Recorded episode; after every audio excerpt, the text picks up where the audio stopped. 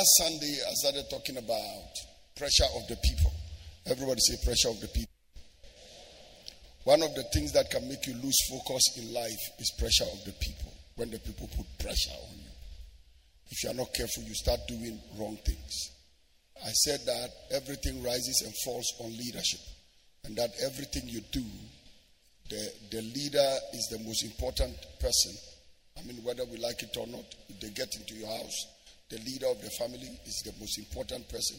You go into a football team, the most important person is the, the manager and the captain on the playing pitch. You come to a church, the most important person there is the senior pastor or the head pastor, if it's a, an entire ministry, the general overseer of the ministry.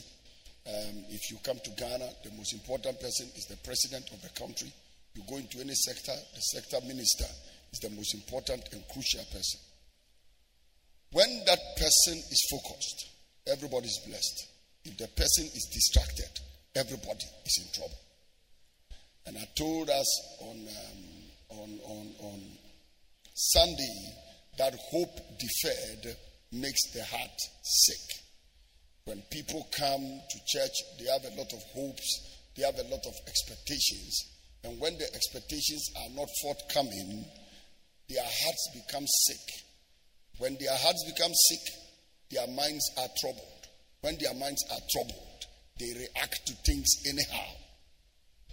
And so there are times people lead by just reacting to the reactions of the people.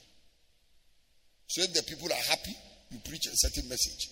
If they are not happy, you preach a certain message. Um, if, if the people react to things in a certain way, then you are forced to do things some way to make them happy. But in life, we must remain focused. Can I hear somebody say an amen? Remain focused. Do what God has called you to do. Don't don't don't respond to to things just because you see people are reacting in a certain way.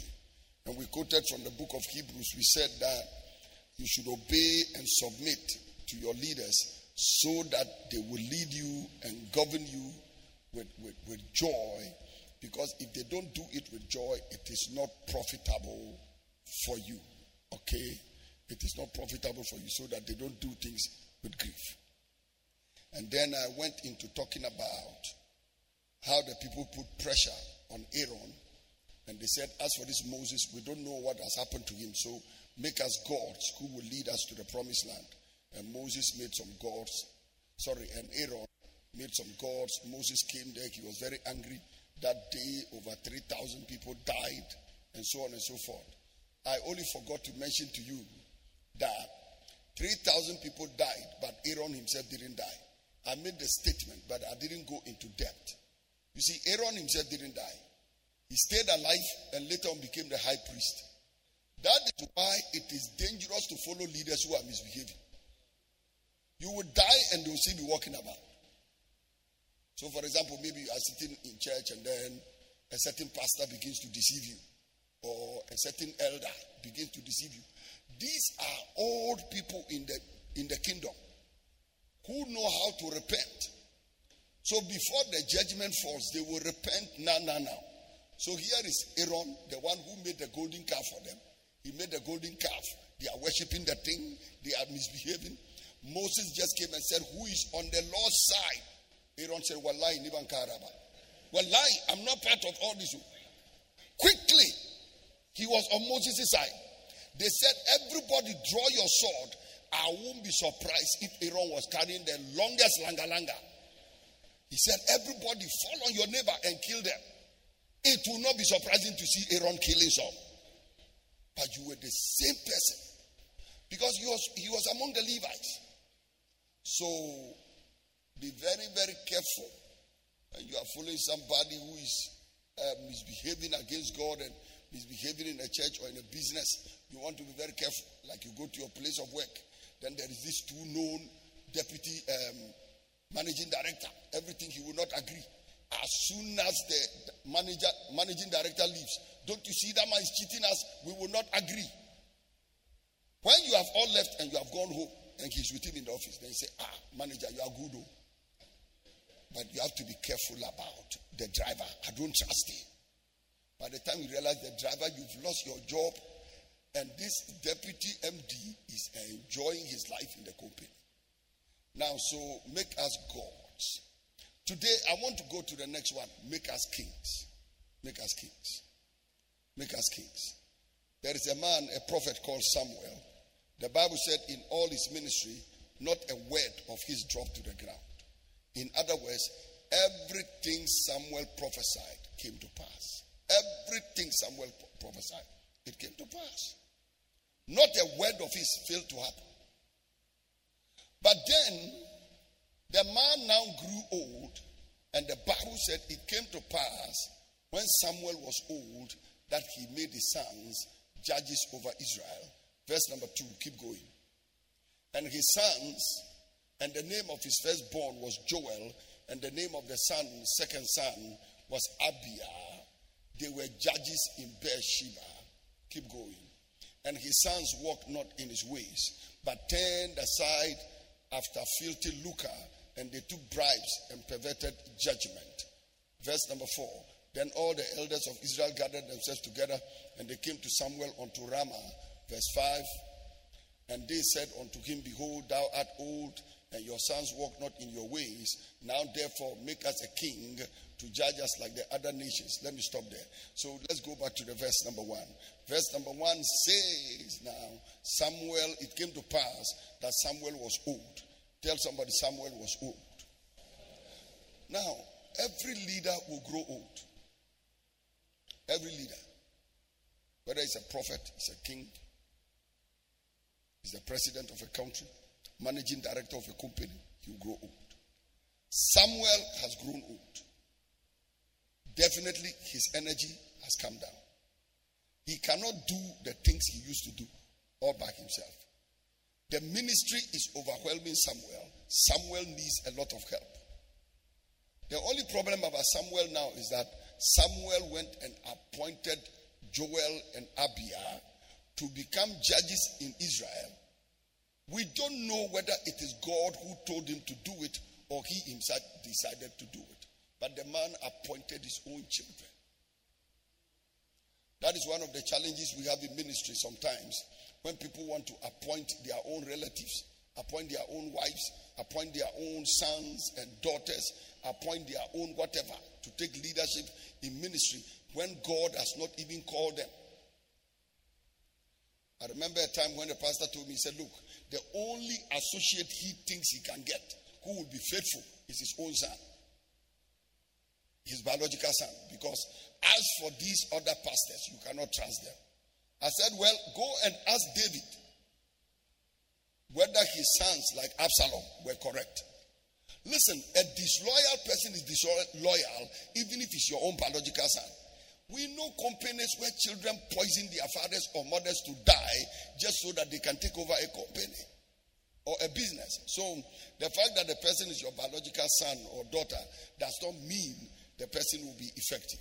So Moses, sorry, um, Samuel appointed his own sons to take his place.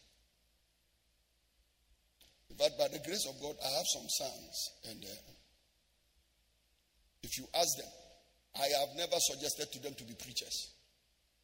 In fact, I've never suggested to one of them, um, Will you want to preach? Will you want to come into the pulpit and take over from me? Or will you even want to be a pastor like me? I'm not, I'm not interested. If they tell me today they want to be pastors, I'll tell them to go and pray. I'll ask them, is it a call or invitation? Because there is one which is not a call, there is some of it which is invitation. When God says, Whosoever will, let him come. That is invitation. The kind of call you respond to is the one which Paul said, Woe is me if I don't preach. So if God calls them, that is between they and God. But I would not intentionally take my son or my daughter and push him into this thing I'm doing. No, this thing is very stressful. The only thing in this world, which when you do well, people people insult you for doing it well, is pastoral ministry. Look, when a doctor does well, they praise him. Engineer, they praise him. Architect, they praise him. When a pastor does his ministry well, they say he's a juju man. Sometimes they say it's a charlatan. Sometimes they say it's arm robber. But you've not been reading some of the strange things people write, especially in these days of social media. And the, and the other thing, of course, is that when you say somebody, somebody has been called by God, the person is going to stand before God. And if you are not called to go into his presence, you can't do it. The Bible said, and this honor no man taketh upon himself. No man takes this honor upon himself. Samuel went and took his children. He said they should be judges over Israel. Verse number two, okay, verse three. Verse three now says, The sons did not walk in his ways. Can I hear somebody say, His sons did not walk in his ways? Come on, say it again. His sons did not walk in his ways. Now, the sons didn't walk in the way of their father. And that is because it's not easy. One day I was sitting with Archie in a car and I told him, I said, Archie, I said, Your father has lived the life of seven generations in one. That means what I should be, what I should think, what I should do. Maybe I've done what should be done in 210 years, in, seven, in, in 30 years. I told him, I said, You may think it's easy, but it's not the transformation and the shift in the mind of people, the shift in their spirit, the, the, the transition between where I'm standing now, where you are standing now, and when I was 12 years old, when I came back to Bolgatanga from the south, is like 210 years. God has done a lot in, this, in, in these years. And people, it goes with a certain high level sacrifice, high level of high level sacrifice. Your spirit is constantly engaged. You may not understand this statement because you are not a pastor. The problems here are so many that I have not been able to finish them to even think about tomorrow. Listen, you are a full time job, full time wahala. The problems you carry are many. I will finish with them today at 1 a.m. So, what you are dealing with now is a lot of ministry, and um, it, it, has to do with a lot of sacrifice. And then look at the way I go back and forth. You're in Bolga, then you go to Accra, then you come back, then you go here, then you come back. Your sons may not be able to walk in your ways because God has not cut them for that way. He has not packaged them for that kind of sacrifice. So his sons did not walk in his ways. They, they also didn't walk. And the Bible said they went aside after him, after filthy lucre, and they took bribes and perverted judgment. Now, this is corruption in the church. I don't know how, maybe bribe. So maybe somebody comes and says, I want to see Samuel for a prophecy. They say, put 50 Ghana cedis down. Until you put 50 Ghana, you will see my father. So they started taking bribes. They were perverting judgment.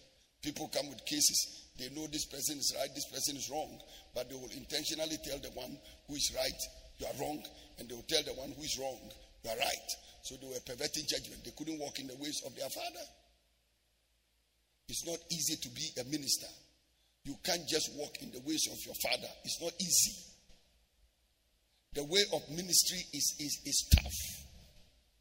So you are looking at a life where if you are a man, it means you start ministry, you are married, you are going to stay married for 60 years, 70 years. And you know in yourself the work you are doing, you can never commit adultery, not even one day, not even 30 minutes, not even 30 seconds. So you are taking a lifestyle where you know adultery is no zero, alcohol is zero. No, no matter how people provoke you, you cannot slap them. If they slap you and you are even TikTok, you cannot reply. You can't.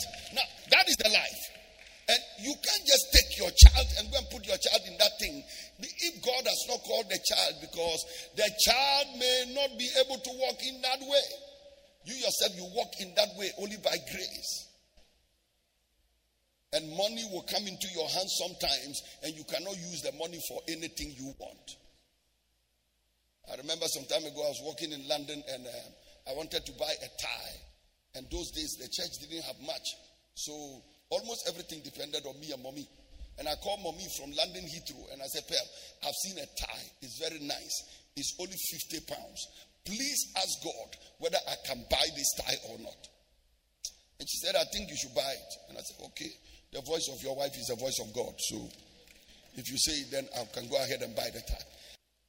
Your son may not be able to walk in that way. I'm 20 years old. God says, look, go to Bolgatanga, stay there all your life. Don't go anywhere. 20. I'm still standing here, nearly 40 years after hearing that voice. Your son may not be able to take it. Your daughter may not be able to take it. He, the person may change the voice along the line. So, you know, ministry is not something you can just take and then hand over to your relative. Now, so here is his sons. They did not walk in his ways, but they turned aside after filthy lucre and they took bribes and they perverted judgment. Verse number four. Then all the elders of Israel gathered themselves together and they came to Samuel unto Ramah. So the people were not happy. Elders they came and they said, Behold, you are old. Tell somebody you are old. Come on, say it. Child. Every pastor will grow old. And when the pastor grow old, grows old, they are not saying he's a criminal. They are not saying he's done something wrong. They are not saying he's not prophesying right. They are not saying he's not preaching right. His only crime here is that he's old. Every pastor, every man of God will be old.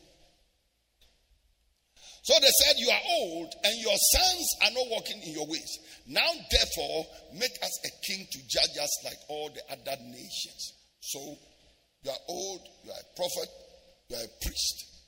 But we want, you are a judge, but we are looking for kings like the kings of the other nations who will rule over us. Everybody say, Make us a king. Come on, shout it again, make us a king.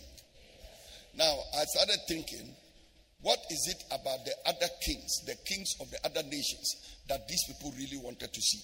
Now, these people started despising their own um, kind of um, leadership. The leadership is in the, ch- in the church, is supposed to be the leadership of the, the priest and the prophet and the judge. The priest, the prophet, the judge, and people like that. But the people said, We don't want a prophet, we don't want a priest, we don't want a judge, we want a king. Everybody say a king. I wish I was in a pastor's meeting to teach this well, but because normally there are pastors who will be listening online, I would teach it as if I'm in a pastor's seminar and just believe God that for those of you who will become pastors in the future, this thing will help you. Yesterday, I spent some time around 1 a.m. and I was meditating over this. What is it about the kings of other nations that these people wanted? The first thing is power, the second thing is prosperity, and the third thing is prominence or popularity. You will not see these words in your book, just as a caution. Everybody say power. These people have seen powerful kings. I'm talking about intellectually powerful. I'm talking about kings who were spiritually powerful. So Ahab comes to the throne and Ahab wants to be powerful. So Ahab does not mind dabbling in the occult and dealing with the spirits of Jezebel in order to have some kind of spiritual power. So some of it is intellectual power, some of it is spiritual power, some of it is earthly power, some of it is earthly knowledge. They just wanted leadership who were powerful. Everybody say power. And sometimes it is political power. So they just wanted a leader who was powerful. They are saying, you know what, Samuel, you are not powerful enough. Your sons are not powerful enough. We want leaders that are powerful. We want a leader who is so powerful in terms of military power that he can sit a, on a horse and lead us to a battle and fight wars. So the Bible talks about the season in which kings go to war. So they now wanted a king who could lead them into battle, a king who could fight their war for them. They said, That is the kind of leader we are looking for. And ladies and gentlemen, when you come to the church, in the modern day church, the fivefold ministry of the apostle and the pastor and the, and the prophet and the teacher and the evangelist, these are supposed to be the leaders that God has given to the church. But if you look at the church today, sometimes we are not satisfied with the kind of leader God has given to us. We want leaders who are like leaders of the world, intellectual power. So you can sit in church and your pastor is not smart enough for you. The person is not intellectually powerful enough for you. You want a leader who is intellectually powerful. I have met pastors and they tell me, I'm going to study maybe law. The person is about 40 years old. I'm going to study law. 45 years old.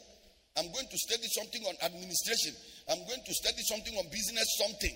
And I'm like, why are you going to do it? They say, well, I'm sitting in a church. The people don't respect me. So me too, I must get a first degree and I must get a master's degree so that they can respect me. You are thinking like the world. You are thinking like the world. So now the Bible said when they saw the boldness of Peter and John and took notice of them that they were unlearned and ignorant men, they said, These men have been with Christ. Listen, we have come to the place in the kingdom where knowledge is becoming more important than holiness. And the thing that caused the, the, the, fall in the Garden of Eden was knowledge. He said, The day you eat of this tree, you will become like God, knowing the difference between good and evil. And the Bible said, And when they ate it, their eyes were open. I've seen, you know, intellectual knowledge. They want to be intellectually powerful. But the area of knowledge a pastor should have is the scriptures. Do you notice that these days you can listen to many pastors, and the truth is that we cannot even quote the scriptures? You scarcely see a pastor who can line up about seven scriptures. Listen, the Abu Bakr type of Christians and pastors have left the church. They don't exist. How many of you remember Reverend Abu Bakr? The man I brought here who could recite whole chapters of scripture. Take annotated Bible. That man, they put him in prison. By the time he came out, he could memorize, he could recite the whole of the Bible.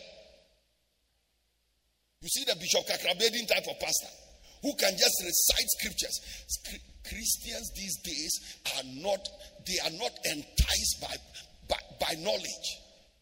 I remember these days when those days when in the church, you know, everything was motivational. Everybody wanted to show how much knowledge they had apart from the physical knowledge. You know, I was telling somebody that I don't know um, how many days ago. I said, I'm sitting down. I'm I'm grown now. I said, if I know what I know today, I would have become a better pastor. My first mistake was I went and studied pharmacy instead of theology. When I now came out of pharmacy school, instead of by the age of 30, moving straight into working on my theology. I continued preaching and preaching and preaching and preaching and preaching and preaching and preaching. Then I finally hit the age of about 45. Then I wanted to now go and do the theology. Because I realized I was writing books. I have the revelation, but I didn't have the Bible school qualification to back everything I was doing. You know, I, I said all these no, things were knowledge which were not important. So I now consulted some Bible schools and I consulted some very good friends of mine, like Dr. Menso Tabelenko, and I said, I want to do masters in theology. All of them told me that I must go and do masters, I must go and do bachelors in theology first before I can do the masters. That vision was aborted. Today, I have written 93 books. But wait. All these 93 books I have written, I'm not a professional. I'm an amateur writer on the things of the Bible. That means if they take any of these my books to a reputable Bible school and they want to adopt it as a textbook, the first of, what, of all want to find out has he got a bachelor's in theology? No. Master's in theology? No doctorate in theology? The answer is no. I remember years ago I was teaching in a certain school and a woman prophesied on me. I see Bible dictionaries and commentaries in this man's spirit. Now, the truth is that by the revelation of the Holy Ghost, I could write a kind of annotated Bible or a kind of a commentary. But if I do it academically, it will not qualify to go into institutions. So I'm telling myself, are. when I finished the first degree and came out, I should have started pursuing knowledge of the Bible. Go, go do go do my bachelor's in the in the theology. Go do my master's. Go do the doctorate. Even the time I knew it around the age of 45. If I was in Accra, I could have done it because in Accra, you can be pastoring and you combine it to some Trinity College kind of thing. But, but in Bolgatanga, we don't have things like that. So I was not stuck. I couldn't do it up till today. And now I want to tell you it's too late. Samuel was old. I didn't say I'm old, I said somewhere. So, you know what, ladies and gentlemen? Sometimes we just want to be like the world. We want leaders like the world. Knowledge, then power. We want leaders like the world. So today, the church people also, they want a pastor who is powerful like a fetish priest.